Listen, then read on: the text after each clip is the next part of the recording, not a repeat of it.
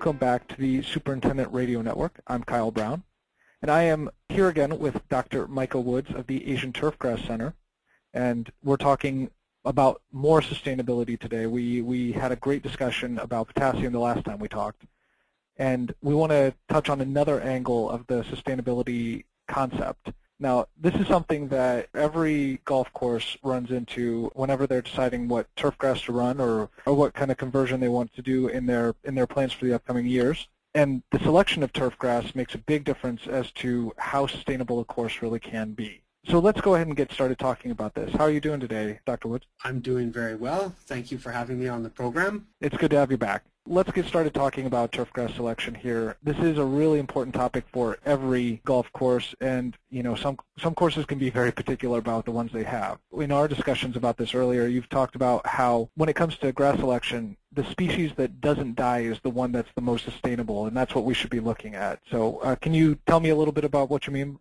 Yes, it seems like common sense to me, and it's something that I've noticed as I travel around a lot. I get to travel to many countries and, and see grass growing in, in many different environments. And what I find is the grasses that grow in the wild and don't die in a particular location are also the grasses that seem to be the ones that on the golf course provide a good playing surface with a minimum amount of inputs. So if they have fewer inputs, less mowing, less fertilizer, less water requirement, then they would be more sustainable. And what I find is the grasses that grow in the wild, meaning they do not die in an unmanaged environment, they really seem to excel as a sustainable turf in a managed environment on the golf course. Let's take this to kind of a practical level, you know, where you're at right now in Asia. This has to be a really big topic of discussion. Can you kind of give me an insight into what that discussion looks like there? It really is a big topic. In fact, I just spoke about this at a conference in Malaysia last week, and it, it's something that people often want to talk about because what happened here in the 1990s when the first golf boom kind of happened in Southeast Asia and hundreds of courses were built, for the most part they were planted with hybrid Bermuda grass. And over the past 20 years, we've seen that that grass just didn't perform as well as it might have. So a lot of courses, say 10 years ago, or so started changing over to paspalum. That grass performs well in, in certain environments here. And then a lot of new courses started to be planted to seashore paspalum. But now there's been a few new courses that are planted to zoysia, which is a native grass here. And those grasses seem to be really having good playing conditions with a minimum amount of input. So it's something that people really are looking at, and we've seen a big change in the type of grasses that are used in Southeast Asia over the past 20 years or so. It's a discussion that we've seen a lot here as well on our side of the ocean. I'm kind of curious, we talked about this a little bit before the podcast. One of your definitions for sustainability is being able to quantifiably reduce inputs.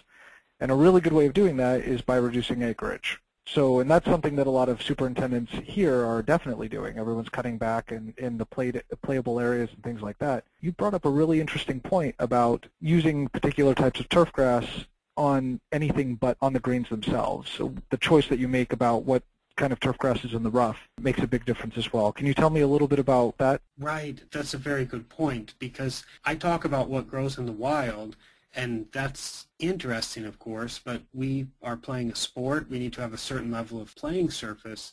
And so sometimes the type of species that grows without maintenance may not actually provide the, the putting surface that we would require. But if we look at the golf course acreage, we'll find that on average golf course, I think it's something like 2% of the land area is putting green and about 98% of the land area would be tees, fairways, and roughs, what we call through the green. Yet if we look at the golf shots, more than 50% of the shots are either going to be played to the green or they're going to be shots that are played on the green. We have a very high use area, the putting green, that we must maintain to a high level no matter what kind of grass is there.